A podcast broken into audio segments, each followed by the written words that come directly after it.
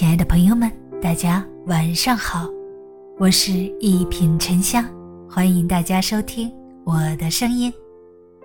一个人最好的状态，不期而遇，不言而喻，不药而愈。庄子说：“达生之情者，不务生之所无以为。”真正通达生命真相的人，不会去追求生命中不必要的。一个人最好的状态，大抵就是舒服的做自己，放松、舒适、自洽。生命短促，我们没有时间可以再浪费。于丰盛的生命中，如能只尊当时本心。不畏将来，不念过往，一定会遇见不期而遇、不言而喻、不药而愈的美好。不期而遇的美好，《处世玄境》中说：“不期而遇，时也。”人的一生总会有不期而遇的温暖，我们要在平凡的日子里发现美好和希望。有一年夏天，苏东坡刚进酒家喝酒。可巧遇见三位好友，于是，一位好友建议，明日一同去望湖楼饮酒。第二天，东坡带着自己亲手做的红烧肉，与好友一道饮酒。在夏日的微风中，吃着东坡肉，再配一壶好酒，快哉非常。然而，夏天的天气阴晴不定，不一会儿下起了瓢泼大雨。众人兴致少了大半。雷阵雨一过，天又放晴了。此时，苏东坡看见远处的山峦被雨水打湿，那层层峦峦的叠嶂颇有意境，于是提笔写道：“望湖楼醉书。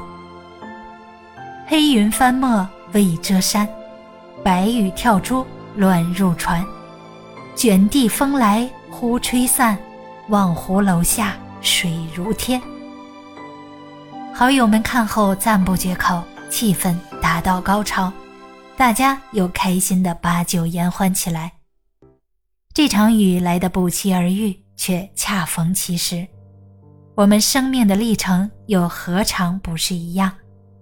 美好在不经意间降临，才会让人倍感欣喜。生活中只要留意平凡，定会与美好。不期而遇，不言而喻的懂得。唐朝一位诗人说：“山河不足重，重在遇知己。”人的一生能遇到一个相互懂得、心有灵犀的人，实属不易。钱钟书和杨绛就是这样一对璧人。两人初次见面，被对方的仪态风度倾倒，彼此一见钟情，随后。便开始通信。杨绛在信上只写了一个字“怂”。后来钱钟书在回信里也只有一个字“您”。杨绛收到回信后，明白了钱钟书的心意。其实杨绛写的“怂”字，是在问钱钟书心上之人，而钱钟书回“您”，意思则是指你一人。诚然。懂你的人不言而喻。看过这样一句话：人到中年，好想有个懂自己的人。遇到不言而喻的懂得，心里会轻松，做起事情都会有底气。这懂得是被人理解的欣慰，也是前行的力量。每个灵魂都是孤独的，在你困顿的时候，假如有个人默默来到你身边，静静的。陪着你，或者挽起你臂弯，给你力量的时候，请珍惜这不言而喻的懂得，不药而愈的豁达。庄子说：“平易恬淡，则忧患不能入；邪气不能袭，故而得权而神不亏。”意思是性情温和宁静，不热衷名利，就不会有忧患的烦恼，邪气也不能侵袭。于是德行完整而精神不亏损。看过这样一个真实的故事：有一位退伍老兵王军回到家，找了一份体力活，安稳生活。有一天，王军突然喘不过气，去医院检查，发现自己生了重病，生命仅剩半年左右。王军得知病情后，带着妻子回到老家，和父母同住。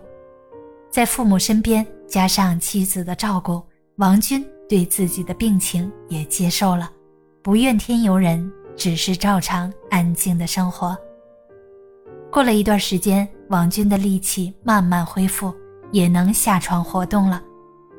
半年过去，王军不但病情没有加重，身体越来越好。他开始下田地干农活，早睡早起，一日三餐，过着惬意的生活，安稳地活到一百多岁。人们说这真是一个奇迹，然而这绝对有迹可循。